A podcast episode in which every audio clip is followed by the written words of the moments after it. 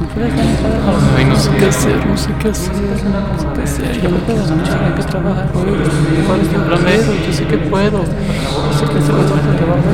No sé, no puedo, no puedo, no puedo, no puedo.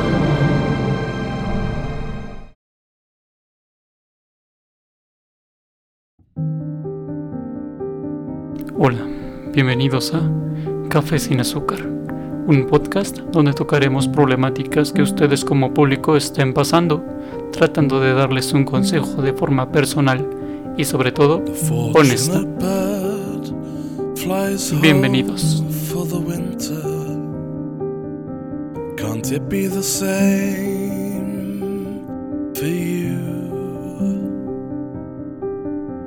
Remembering that face each empty space will hold shut your prospects like glue. I know en el capítulo de hoy veremos estudiar música. ¿Te vas a morir de hambre?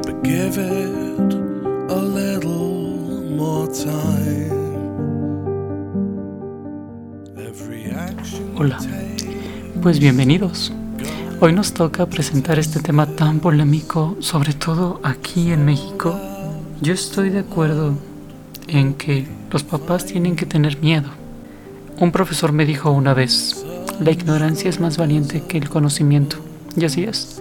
Y es por eso que entiendo a los papás.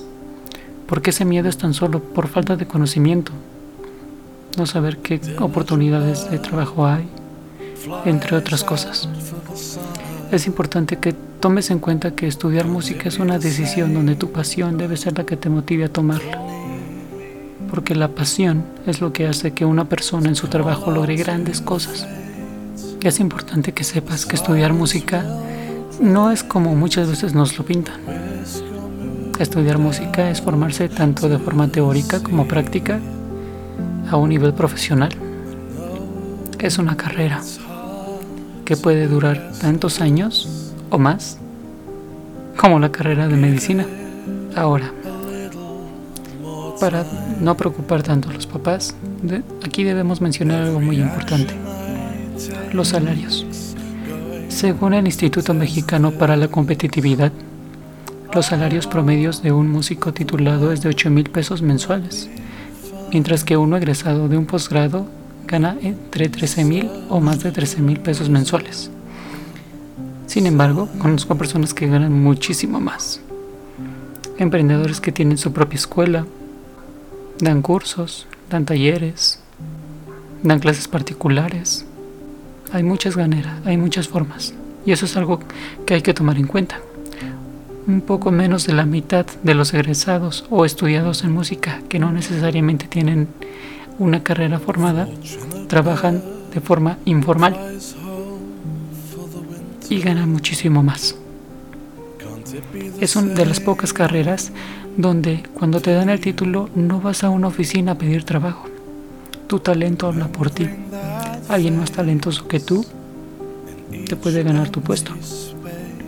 Esa debe ser esa debe ser tu preocupación. Esa debe ser tu preocupación. No si la música te va a dar de comer. Es si tú vas a ser lo suficiente bueno es si tú vas a ser lo suficientemente bueno para ganártela. Aquí es algo muy importante que tienes que tomar en cuenta. Mi consejo para ti es que si tienes la oportunidad de estudiar algo que te apasiona, que te hace feliz, hazlo. Te desarrollarás ejercerás algo que a ti te gusta, que a ti te apasiona, aprenderás a amarte y no vas a estar frustrado con nadie ni con nada. Porque quien vive con las consecuencias de sus decisiones vas a ser tú y nadie más. No dejes que los demás te digan qué tienes que hacer.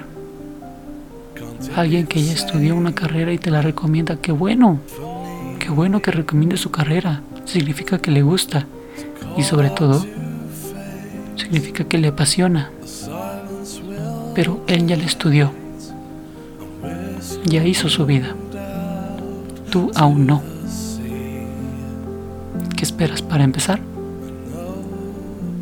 Te lo dejo de tarea.